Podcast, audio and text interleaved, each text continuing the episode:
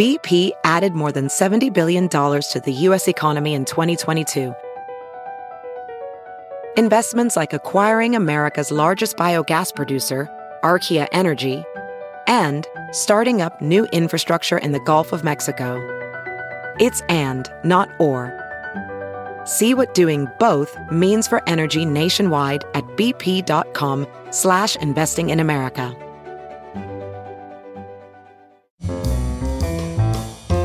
This is Merriam-Webster's Word of the Day podcast for Saturday, June 18th. Brought to you by the new Merriam-Webster's Advanced Learners English Dictionary, designed for students and teachers of English as a second language. Learn more at LearnersDictionary.com. The word of the day for June 18th is temporize, spelled T-E-M-P-O-R-I-Z-E.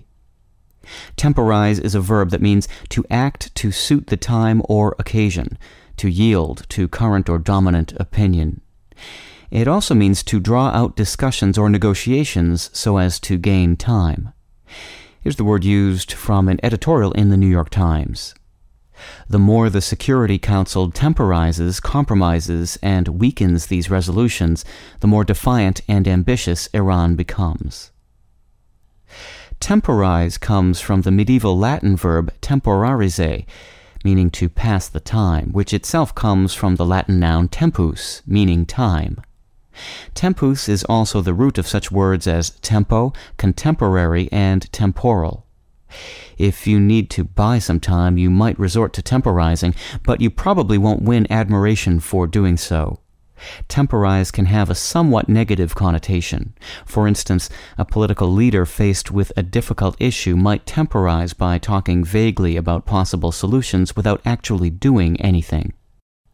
The point of such temporizing is to avoid taking definite and possibly unpopular action in hopes that the problem will somehow go away.